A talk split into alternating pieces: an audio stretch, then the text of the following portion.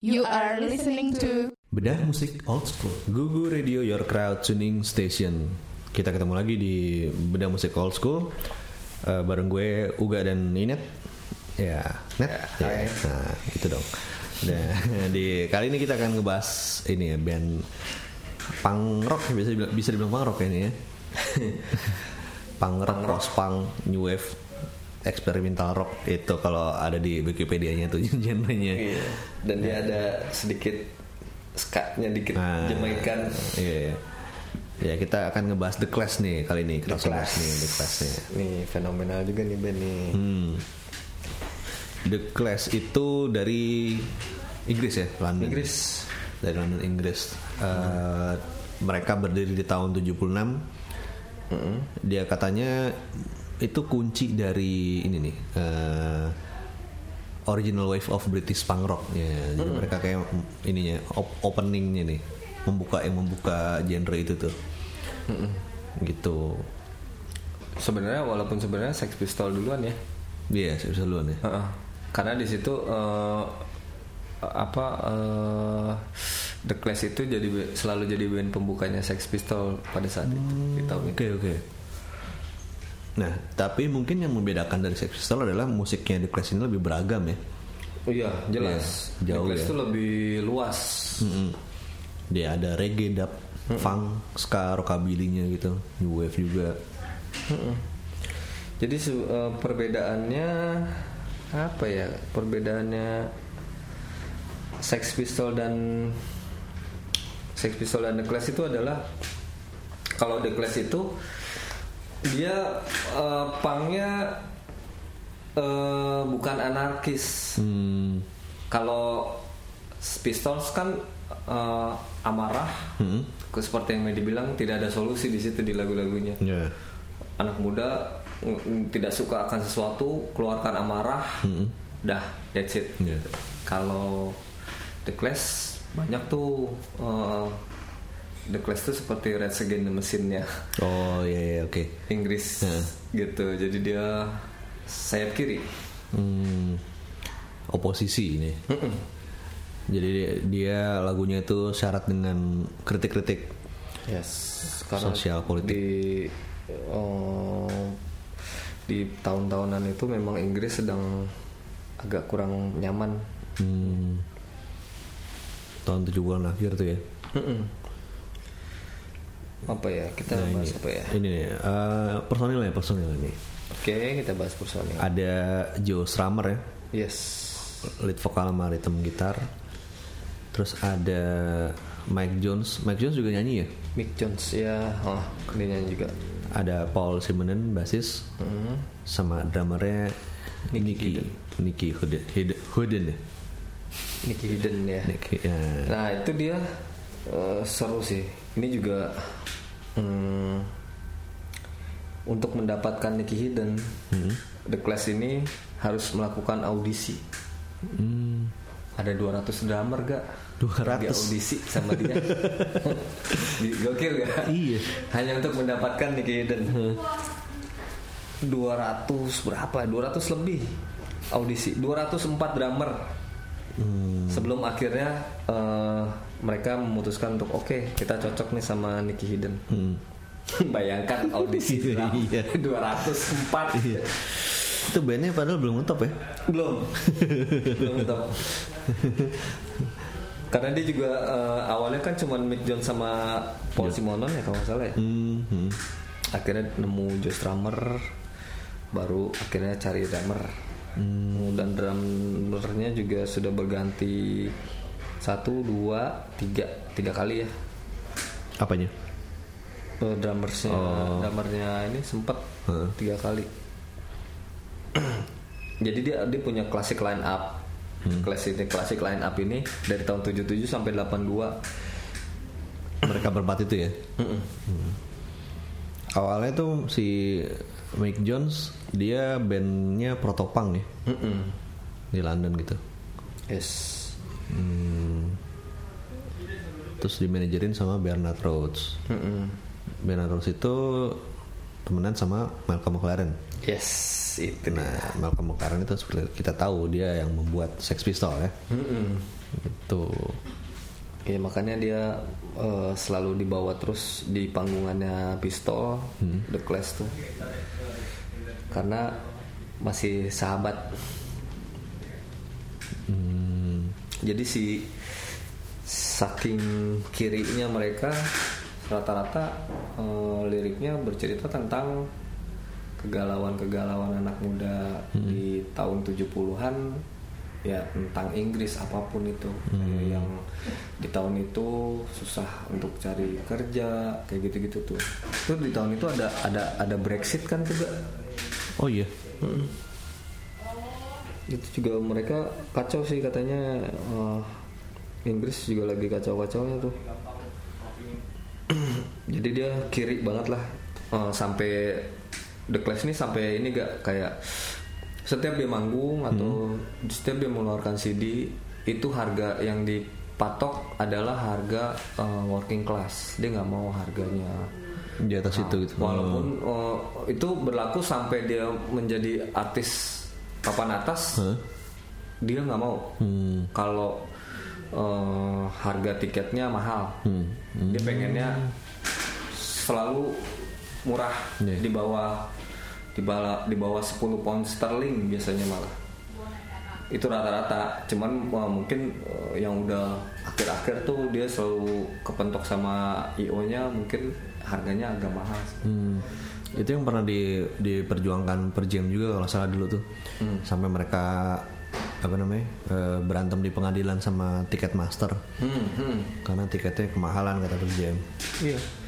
Itu tuh eh, musisi-musisi kayak eh, yang paling ini YouTube tuh Bono Bono pernah bilang eh, itu semua pelajaran yang kita dapat dari band sekelas The Clash tuh akan selalu kita pakai di YouTube. Jadi kata ceritanya kata Bono gitu. Oh, Jadi gitu.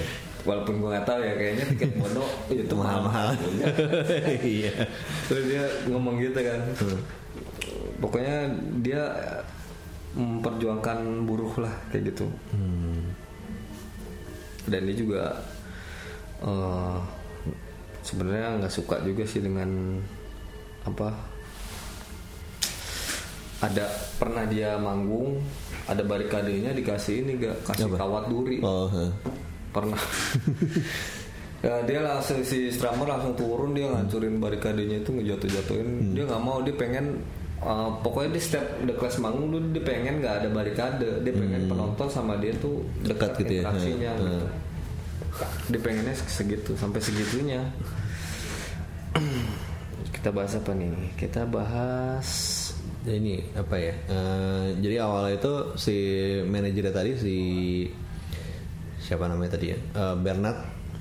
Eh, tadi nama bandnya London SS tuh mereka sih. hmm, London SS ya Nah si Bernard ngeliat Sex Pistol pertama kali manggung, dia langsung ini nih pengen bikin kayak gitu ya. Iya nggak sih? Terus dia dia kontak si Paul Simonon sama ini nih. Paul Simonon eh, tadinya Paul Simonon malah mau nyanyi ya. Hmm. Sama ada drummernya si Terry James. yes Terry James. Nah, habis itu mereka eh, eh, bikin tuh ya ada si si Strammer. Mm-mm. Nah, Strammer terus ditawarin tuh Strammer tuh. Jadi eh, si si Rhodesnya bilang, kalau mau nih, ini ada kita bikin band yang bisa jadi rivalnya The Sex Pistol, Hmm, gitu katanya. Terus Strammernya mau. Ya udah terus, padahal sebenarnya mereka akhirnya jalan bareng ya. Mm-mm. Sex Pistol sama si. jalan bareng dan berteman dekat sih lumayan Heeh. karena eh, pernah mantan gitarisnya The Clash tuh pernah jadi gitarisnya Public Image Limited. Limited juga Si siapa? Si siapa namanya ya? pokoknya eh, lagi manggung bareng tuh Hah? si Johnny Rotten pernah ngomong lu kalau cabut dari The Clash nanti ngeband sama gue ya akhirnya terjadilah itu bukan si Mick Jones ya bukan? bukan bukan Oh. bukan Mick Jones Mick Jones dia hanya bikin band dulu apa ya oh, kalau salah. Hmm. ada nama bandnya itu albumnya ada berapa nih ga studio album sih iya.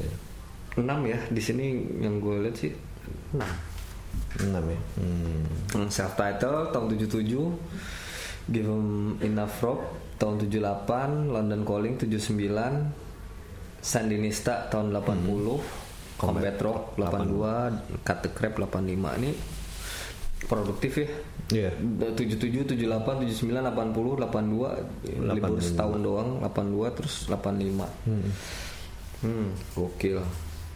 London Calling tuh yang paling ini ya fenomenal kayak itu. Dari covernya juga tuh. London Calling ya paling padahal itu London Calling itu ciplakan dari covernya Elvis. Iya Elvis. Benar. Sama persis. Iya. Warna. Eh, penempatan ini juga. Mm, sama persis. Eh, dia di tahun 76 masih jadi band pembukanya Sex Pistol ya. Mm-mm. Terus yang eh, gigs pertama di Belfast juga diberhentiin sama pihak yang berwenang. Karena apa? Karena biasalah. Ada ribut-ribut.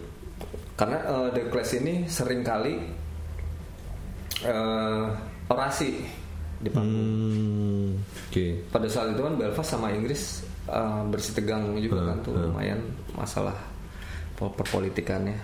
Ya udah dia di cut sama pihak yang berwenang pas lagi manggung.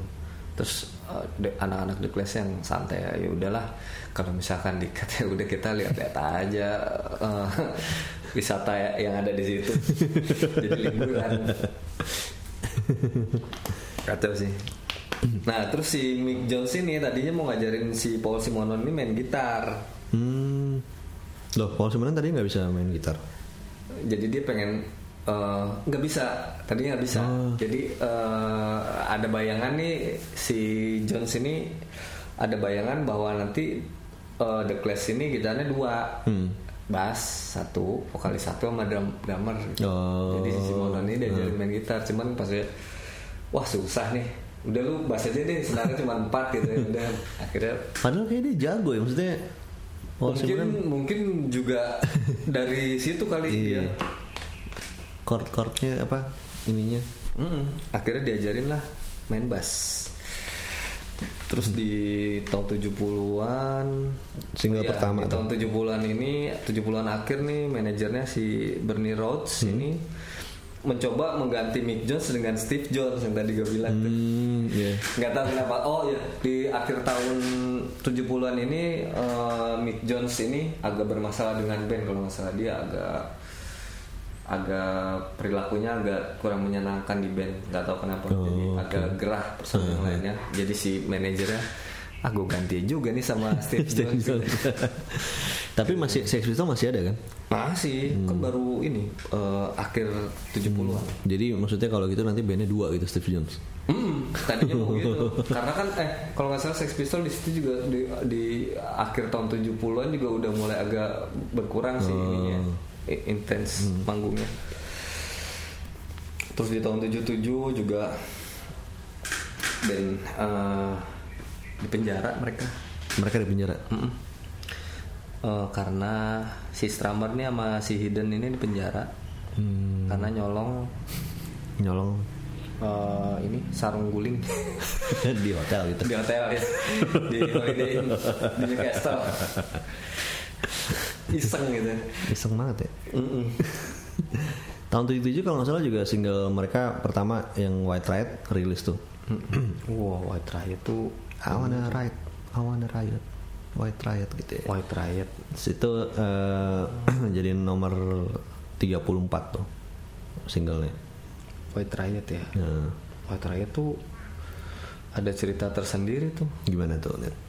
hmm, White Riot tuh jadi eh, itu kan adanya lagu itu kan karena ini. Waktu acara di ada di Inggris namanya Karnaval Notting Hill festival karnaval gitu yang kayak karnaval karnaval gitu. Di situ orang-orang kulit hitam tuh berantem sama polisi kulit putih. Sampai berdarah-darah itu eh, diintimidasi. Karena pada saat itu juga masih rasismenya masih kuat kan nah si Strammer ini bikin lagu eh, judulnya White Riot orang banyak menyalahartikan disangkanya memang eh, The Clash tuh mendukung ras putih Hmm, padahal dia sebenarnya Padahal dia sebenarnya mau mengajak Hmm. uh, anak-anak muda yang berkulit putih ini untuk jangan Rasis. duduk diam. Kalau misalnya lu nggak suka dengan rasis itu, lu bergerak. Iya. Sebenarnya itu sih inti dari lagu itu. Ya, liriknya sih provokatif banget sih itu. Nah kita break dulu sebentar Net Oke. Tapi kita akan balik lagi di Bedah Musik Old School Masih ngebahas tentang The Clash Jadi jangan ke mana-mana You are listening to Bedah Musik Old School Masih di Bedah Musik Old School Dan kita masih ngebahas tentang The Clash nih Bareng gue Uga dan Inet nih Oke. Kita Tadi kalau. London Calling itu kayaknya banyak banget ya cerita yang bisa kita bahas nih ya tentang album itu ya. Dia rilis tuh tahun 79 ya. London Calling. Eh, ini kalau nggak salah udah dia masuk ini ya major label ya. Mm-mm. Sony nih kalau nggak salah Sony Musik. Ya di situ itu itu eh, ada aktivis punk di London yang sangat independen sekali yang tadinya kawan baik mereka kecewa tuh sama The Clash pada saat The Clash sign. Oh jadi Wah, disangkanya sell out gitu. Ya padahal enggak sama. Padahal Nah, mungkin- London Calling nih ceritanya panjang nih gak kontroversi banget soalnya Iya.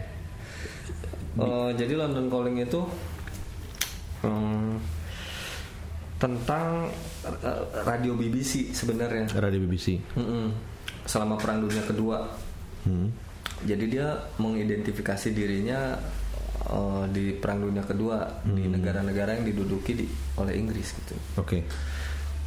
Nah, eh, terus si apa si Joe Strummer ini eh, sebenarnya itu kalau orang tahu London Calling itu adalah ajakan untuk gerakan teroris sebenarnya.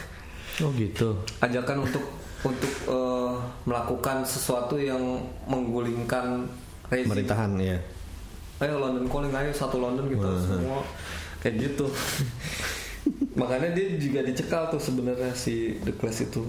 Berarti si labelnya kecolongan dong ya.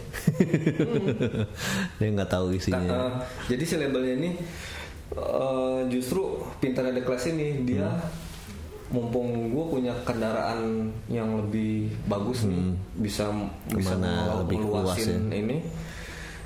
Kita bikin sesuatu yang kontroversi. Dia bikin London Calling. Hmm, jadi pada oh, radio BBC ini pada saat itu terus membicarakan tentang band-band main- mainstream kan. Seperti The Beatles. Tapi sebenarnya band-band mainstream ini menyulitkan pergerakan punk yang lagi berkembang di tahun itu. Jadi pada saat itu masih terus membicarakan The Beatles, The Beatles kayak gitu. Iya. Sementara pergerakan punk ini di tahun 77 ini udah mulai bergejolak, tapi ini dia kesel nih kenapa nih selalu membicarakan band mainstream terus gitu. Makanya dia bikin kan gerakan yang anak muda ayo.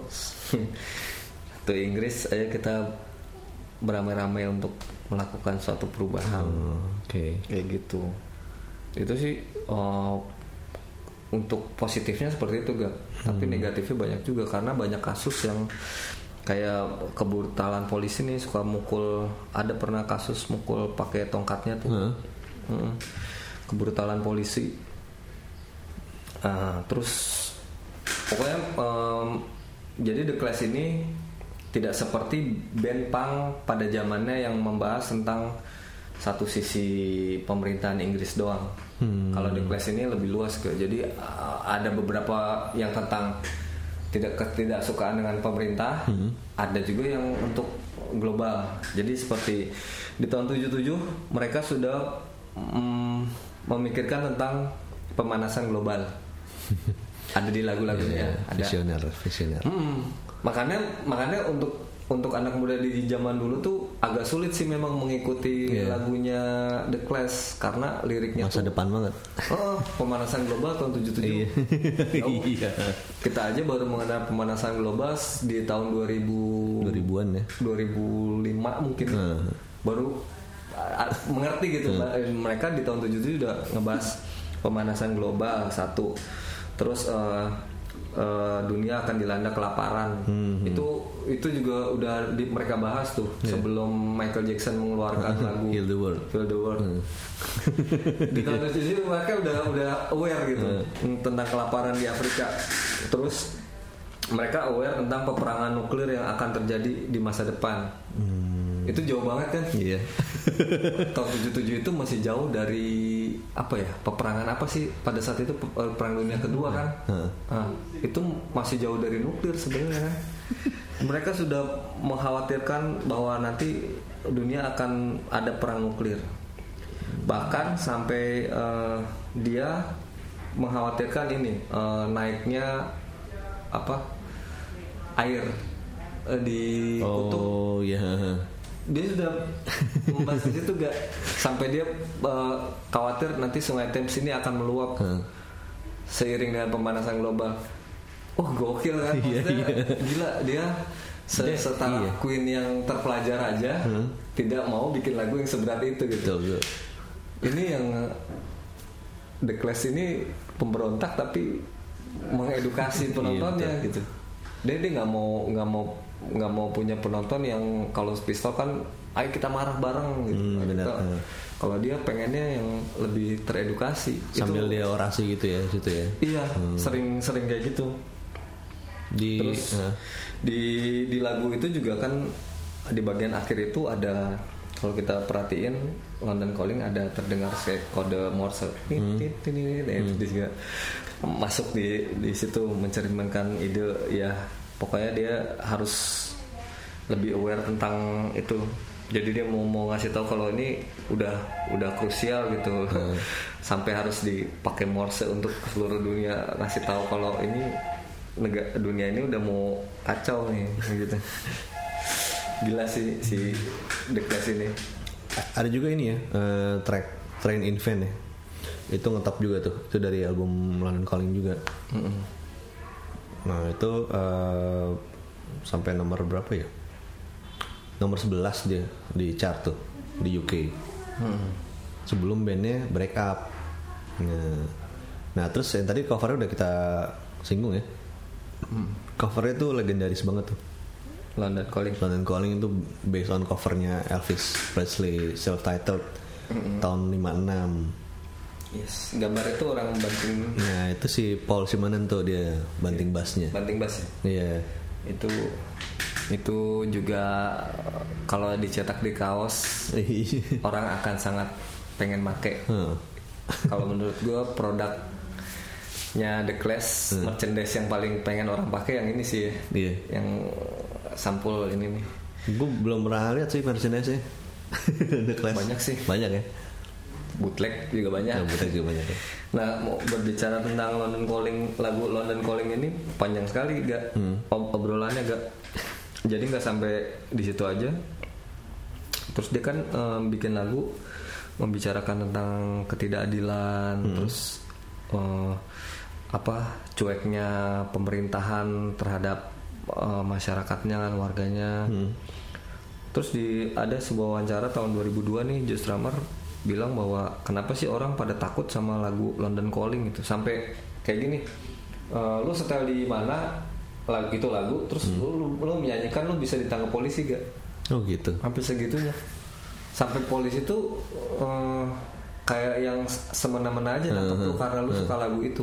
Karena eh, di saat itu London Calling disebut sebagai lagu yang membangkitkan anak muda untuk ini Rebel gitu ya. Rebel ya. Hmm. Karena kan itu juga lagi lagi masanya pistol ngeluarin yang kayak gini Iya. nih ada lagi. Iya iya. Kayak gitu. Pusing ya pemerintahnya ya. Hmm? Pemerintahnya pusing nih. Terus eh, dia juga keberatan dengan uh, censorship yang keterlaluan di Inggris. Hmm. Jadi uh, ada syaratnya kalau lagu-lagu lu mau tayang di radio akan banyak disensor Oh gitu. liriknya. Gitu. Jadi uh, Strummers tuh keberatan karena ya lu bayangin lah lagu gue kalau masuk di radio pasti akan 20 mungkin lirik yang di di tet, tut, tet. gitu. Iya. Dia dia berontak tuh gila keterlaluan banget sih lagu harus digituin katanya nah terus ada kasus ada kasus nih eh, berhubungan dengan lagu London Calling juga nih gak ada eh, sales handphone dulu sales ponsel. Namanya Haratsman Eh, dia lagi naik menuju ke bandara naik taksi. Terus begitu si sup- supir taksi kan nyetel radio, nggak sengaja radio itu memutarkan London Calling. Terus dia minta kencengin, itu lagunya kencengin dong mas. Terus dia nyanyi nyanyi. Supir taksi itu tak ketakutan, Lah, terus dia langsung mendekat ke polisi terdekat, langsung di penjara. Si itu sales. Iya, di penjara. Sampai segitunya, di penjara beberapa jam gitu. Sampai akhirnya si eh, Harats ini ketinggalan pesawat gara-gara dia suka dengan selera Iya. musik itu. Terus segitunya Iya. nggak?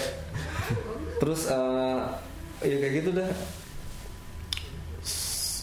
Eh, gini ada juga kejadian lagi dilecehkan polisi gara-gara lagu The Clash yang tahun 2004 ada namanya Mike Devin ditanyain sama uh, satuan khusus kepolisian karena dia mengirim SMS lirik lagu yang berjudul Tommy Gun lagunya The Clash iya.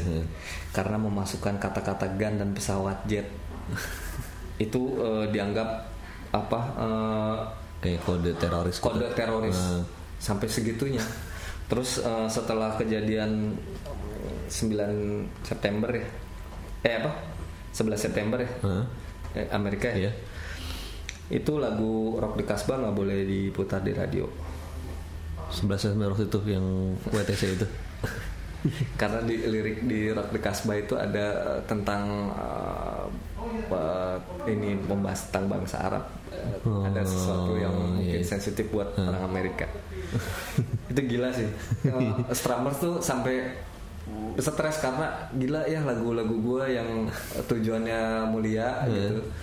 Malah orang sampai takut gitu. Dan polisinya juga semena-mena. Nah, udah gitu. Yang ironisnya apa gak? Setelah beberapa kejadian itu yang si The Clash selalu marah sama pemerintah, kenapa sih lagu-lagu gue dibikin seperti ini gitu, nggak boleh didengar kayak gitu. kan. Eh, tahun 2012 pada saat Olimpiade di Inggris, London Calling jadi himnenya. Bayangin. Gokil. Gila kan? Eh, jadi eh, dia tuh eh, gila. Eh, Dulu lagu ini tuh Di- forbidden iya, banget, iya. lu rebel banget kalau ini. Terus tiba-tiba 2012 itu karena uh, Olimpiadanya di London, terus itu London Calling jadi lagu yang yang sama pemerintahan itu di dibuat seolah-olah ini lagu positif gitu. Hmm. Jadi eh, kalau kata kalau kata anak-anak The Clash, ya inilah karma. Eh, selama ini lu larang-larang, orang akan makin familiar dengan lagu itu. Iya betul. Hah. Nah akhirnya kan lu bingung mau mau punya himne apa Hmm. tentang London, hanya London Calling yang Iya. cocok dengan. Iya. Padahal isinya juga pergerakan Iya. gitu kan untuk yang lebih baik gitu. Daripada London Bridges Falling Down. Nah, itu lagunya. Ah, itu kalau film Root Boy itu film tentang mereka ya Net ya? Nah itu gue belum belum belum terlalu tahu tuh. Jadi itu sekitar tahun 70-an juga ya, 79-an mungkin. Ada film Root Boy itu part fiction, part documentary. Gitu. Jadi ceritanya eh, cerita fansnya The Clash yang ninggalin kerjaannya di Soho Sex Shop. Nah, terus jadi roadinya The Clash. Iya, terus eh, ya nama filmnya tuh diambil dari ini nih root boy subculture. Nah itu di film itu ada footage-nya turnya dari The Clash di London Rock Against uh, racis apa racism konser. Terus sama ada juga di studio recording waktu ini uh, nge-record Give Them Enough Rope. Itu tuh itu tahun 80 deh. Hmm.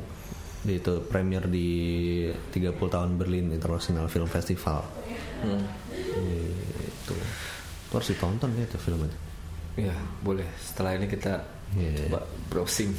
Menarik menarik. Nah kita break lagi nih Kraton Semua kita kan balik lagi di Beda Musik Old School. Masih ngebahas The Clash jadi jangan ke mana-mana. You are listening to Bedah Musik Old School. Balik lagi di Bedah Musik Old School. Masih bareng gue Uga dan Inet Dan masih ngomongin The Clash nih.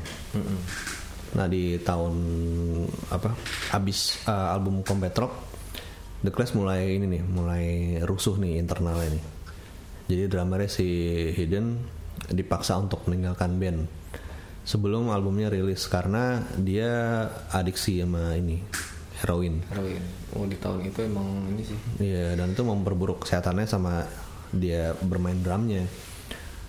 Ah, nah, habis itu si drummer yang dulunya si Terry Chims balik lagi tuh, balik lagi eh, buat ngedramin buat beberapa bulan. Nah terus habis si gara-gara si Hidden cabut, jadi ada friksi nih di band nih antara si John sama Strammer. Kenapa tuh? Jadi mereka mulai berantem Oh iya iya. gitu. Tapi di situ juga eh, mereka jadi openingnya The Who. Oh, sempet ya? Iya, Tahun berapa? tahun ini nih, tahun 82. Oke. 82. Terus eh abis itu eh, tensinya makin naik ternyata di band tuh. Terus akhirnya si Chimsnya cabut. Jadi drummernya cabut nih. Abis di Combat Rock itu. Itu tahun berapa?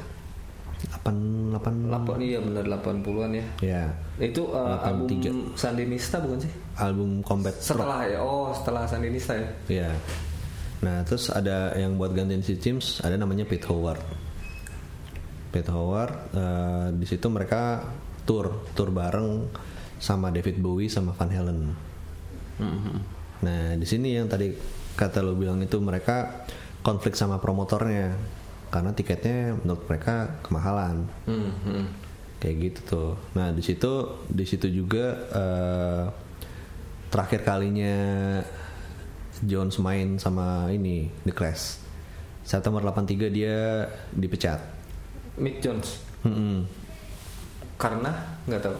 Mungkin nggak tahu karena dia kan ribut mulu ya sama oh dia iya ya. karena konflik ya. Nah, drummer ya. iya. Nah terus dia lalu bikin ini ya Ada bikin band dia. General Public kalau nggak salah. Tapi abis ngerekam satu satu album dia cabut juga. Hmm. si Mick Jones. Nah terus gantinya Mick Jones nih namanya Nick Shepard. Hmm. Nah dia da- asalnya dari uh, band Bristol namanya The Cortinas. Oh ini mungkin yang yang diajak sama Iya sama si Steve Jones ya. eh bukan Steve Jones, Johnny Rotten. Johnny Rotten buat Phil. Phil. Iya Iya dia. kayaknya gitu. Yang Howard tetap jadi drummer tetap. Tapi di tahun itu emang itu sih gak morfin tuh gila banget ya.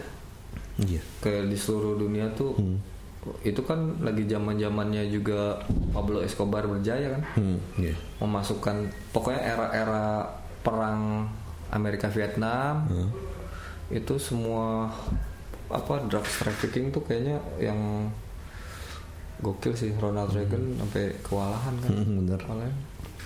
Di sini juga ada tentang eh, jadi di yang album Sandinista, Sandinista itu kan eh itu artinya nama kaum sayap kiri Hmm, di Nicaragua. hmm. Jadi Sandinista itu ada kumpulan sayap kiri di Nicaragua, revolusioner.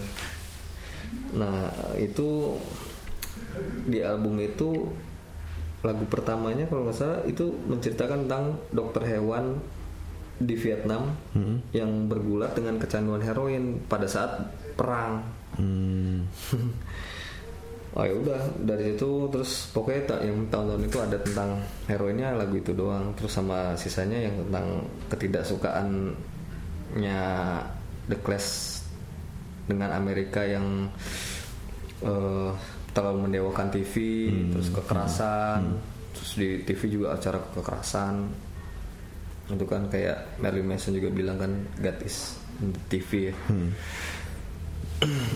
tahun 80 tuh Sandinista gue suka sih album itu tuh.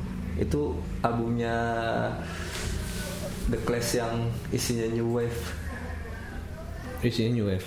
Heeh, jadi pas begitu denger eh ini kok nggak kayak band yang suka orasi gitu lebih ngepop Oh, dan new wave gitu. Dia ada apa ininya ya? Singlenya ya? Rebel White Right. Hmm. kok ada empat, empat CD ya? Hmm, nah terus dia juga si si Strammer juga bilang kan yang masalah London Calling tadi nih gak? Masih lanjutannya nih. Yang akhirnya lagu London Calling yang tadinya di band di Inggris ternyata jadi apa song theme untuk Olimpiade. Iya. dia juga cerita dia diwawancara ini sama media dicerita ini juga hal yang sama juga di dialamin sama Bruce Springsteen. Bruce Springsteen. Eh, dia punya lagu yang judul Born in the USA kan? Iya. si Bruce ini. Itu kan lagu ini banget. Nah itu sebenarnya Bruce Springsteen ini bikin lagu itu karena dia anti anti perang Vietnam kan? Hmm. Eh, jadi dia dia tuh eh, dia tuh kehilangan rasa nasionalismenya di lagu itu. Jadi dia mau ngasih tahu bahwa ya, perang Vietnam itu nggak baik gitu. Sama seperti yang dirasakan sama si Bruce ini. Pada akhirnya awalnya lagunya banyak yang kontra tapi akhirnya dipakai sama Ronald Reagan untuk kampanye pemilihan. Oh, lagunya. iya, iya, iya. jadi patriotik lagunya sebenarnya, Iya. Born in the USA gitu. Padahal sebenarnya lagunya bukan tentang itu. Macem-macem tahun ini ya tahun 86 mereka bubar nih ya Mm-mm. bubar tahun 8 berapa ya 86 kalau nggak salah ya nah terus eh, si Strammer dia ini mencoba hubungi Jones buat eh, balikannya bi- eh, bikin lagi The Clash tapi si Jonesnya udah bikin itu Big Audio Dynamite ya atau Bad itu Bad. Mm-mm. Terus udah ngerilis uh, debutnya di 85 nah tapi mereka juga buka juga kerja sama bareng sih bikin project bareng berdua. Mm-mm. Uh, masuk juga di soundtracknya si Tenancy Iya, itu Strammer ya. ya Hmm, terus uh, ada juga di apa namanya 2 Maret 91 mereka reissue Suresteo Suraigo Oke. Ya, itu yang jadi nomor satu UK single tuh. Itu lagu lagunya si Mick Jones waktu dia mau putus sama ceweknya kalau nggak salah. Lagi Itu, cinta itu. Pertama kali gue kenal The Clash tuh lagu itu. Iya. nah di tahun yang sama, eh Strammer katanya nangis ketika dia tahu Rock the Casbah di adaptasi jadi slogan ini eh, US bomber pilots di Gulf War. Serius? Iya. Buset. Jadi mungkin buat buat eh, ngebom itu sambil dengerin. Gokil. oh, kacau. Iya memang sih kalau kalau eh, si artian negatifnya rock the kasbah itu adalah kayak mengguncang kasbah kan. Hmm. Wah kacau juga ya. kacau. Lagu-lagunya emang ini sih ngeri-ngeri. Iya. Di bisa di ini pleset-plesetin. Terus si Mick Jones juga dia punya lagu cinta yang judulnya I'm So Bored With You. Mhm. Terus sama si Strummers dirubah judulnya jadi I'm so bored with the USA. Hmm. Terus dibikin jelek aja lagunya tuh yang ditujuin buat Amerika. si Mick Jones kesel kan, uh set ini lagu buat cewek gue. terus dia juga punya lagu yang itu yang tadi juga dibenci sih lagunya. Terus yang ini juga dia punya lagu yang anak muda suka nih ada namanya career opportunities. Jadi eh, jadi kan mereka tuh sus- kesulitan cari kerja di tahun 70-an di Inggris tuh. Jadi mereka bikin lagu tentang itu. Ya. Iya. The Clash band sayap kiri Nah, sebenarnya nih ada info terakhir kalau si John sama Stramer tuh lagi eh, sempet mengerjakan materi baru. Jadi kayaknya mereka mau reuni tuh. Eh, siapa Eh, Stramer sama Jones. oh iya Tapi terus si sebelum Stramers meninggal ya Iya, Iya. tapi terus Stramernya meninggal. berarti itu eh, Itu tahun 2013. iya berarti Eh itu interview di interview dia di BBC. dia Eh. bilang gitu Jones. masuk Hall of Fame kan mereka ya Iya, mereka masuk. Nah, pas masuk Hall of Fame itu eh, di situ ada indikasi kalau nggak akan reuni gitu. Jadi si Jonesnya bilang si Joe Strummer mau, Eh, tapi gue nggak. Terus si Paul Simonon juga nggak mau gitu. Terus si Toppernya juga nggak datang juga. Sama si iya Topper nggak datang.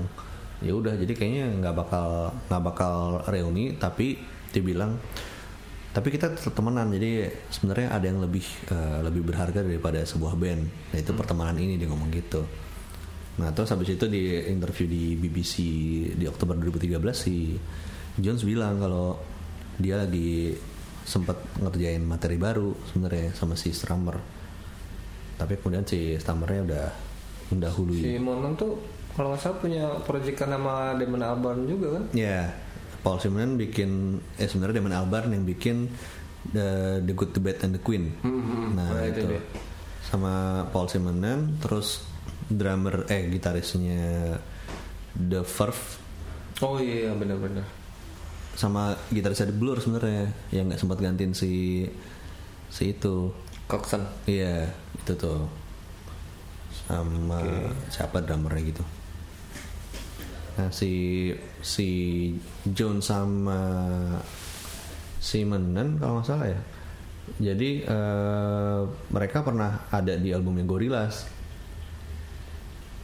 Simonon Ada dua tuh si si siapa ya? Si lupa gue jadi nih. Eh, iya, Simonon sama Jones mereka ada di Gorillaz album Plastic Beats. oh Gitu. Oke, terus kita bahas apa lagi nih gak? Hmm, kalau yang musisi yang pernah nge-cover gue ada tahu Manic Street Preacher sih. Apa bawain apa? Dia bawain Train in Vain sama apa ya? Itu kayaknya dibawain itu deh. Kalau London Calling waktu itu kan pernah si ini ya, Dave Grohl, si siapa lagi yang itu pernah musisi-musisi itu. Lupa gue tuh acara apa tuh. Stramers tuh meninggal tahun 2002 ya. Ya 2002 dia meninggal. 2002 mereka Rock and Roll Hall of Fame-nya 2003.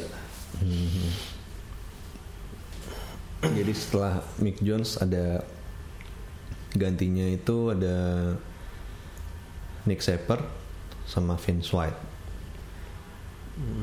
Gitu tuh. Yang Ini yang eh, apa yang yang gabung sama Johnny Rotten tuh namanya Levin. siapa? Oh, Kit Le- Levin. Kit Levin. Kit Ya, Levin. Levin tuh kan dipecat dari The Clash. Hmm, dia tahun 76 berarti awal-awal ya. Mm-mm. Nah itu dia diajak sama ini Oh iya iya dia ikutan pil. Mm-mm. tahun 78 ikutan pil. Hmm. Hmm. Di 21 September dia manggung pertama tanpa Leven. Hmm. Oh, dia manggung bareng Sex Pistol, Sioxi and the Bensi, Hmm. Sapuesek dan Sapuesek.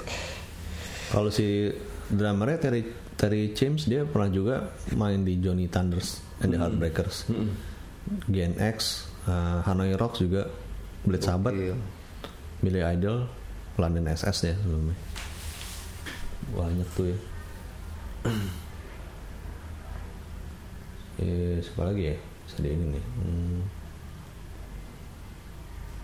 Kayaknya udah semua nih kita bahas. iya nih. Kalau gitu sebagai penutup ya, Cie. Penutup. Lo ada nggak lagu ini? Wah, Atau mau langsung aja? lagu I Say or Should I Go Iya, sama. Standar lah. Eh, London Calling, Rock the Casbah, Lost in the Supermarket, eh, London's Burning juga ada kan. Terus apa lagi ya, Eh, Police and Thieves, Hmm. terus apa lagi ya, itulah segitu itulah. Ada gue udah disebutin semua malu. Nah, kalau dari ini Spotify nih sebagai penutup kita ngebahas The Clash nih. Ada di peringkat 5 ada I Fought the Law tuh belum tadi. ya? Oh iya benar. I Fought the. I Fought the Law bukan lagu mereka ya. Itu Iya bukan. Nah, eh, cover. Itu juga oke sih. Terus nomor 4 Train in Vain. Hmm, hmm. Train in Vain. Itu satu-satunya lagunya The Clash yang musiknya kayak Jackson 5. Ya, iya. iya. Tet, tet, tet. Iya. Nomor 3 ada London Calling. Hmm. Nomor 4 Rock the Casbah. Nomor 1 Surai Stay or Surai Go. Itu ya. Nomor satunya tetap lagu cinta nih ya. Lagu cinta ya. Mau- udah kita udah pada Ngepang. The Clash sudah Iya. kita udah jauh-jauh nih dari evolusi nih. Tetap yang ngetop lagu cinta. Yang nomor satu tetap Oke Crouchers, kalau gitu sampai di sini dulu kita ngebahas tentang The Clash. Kalau mau tahu lebih banyak tentang Inet bisa follow aja Instagramnya di Dart Dance ya. D A R T H D E N S. Terus kalau mau dengerin Gugu Radio bisa via web browser di gugu.fm atau install aja aplikasi iOS atau Androidnya. Oke, eh, gue Yoga dan Inet pamit dulu sampai ketemu lagi di bidang musik old school berikutnya. Dah. Google Radio, your crowd tuning station.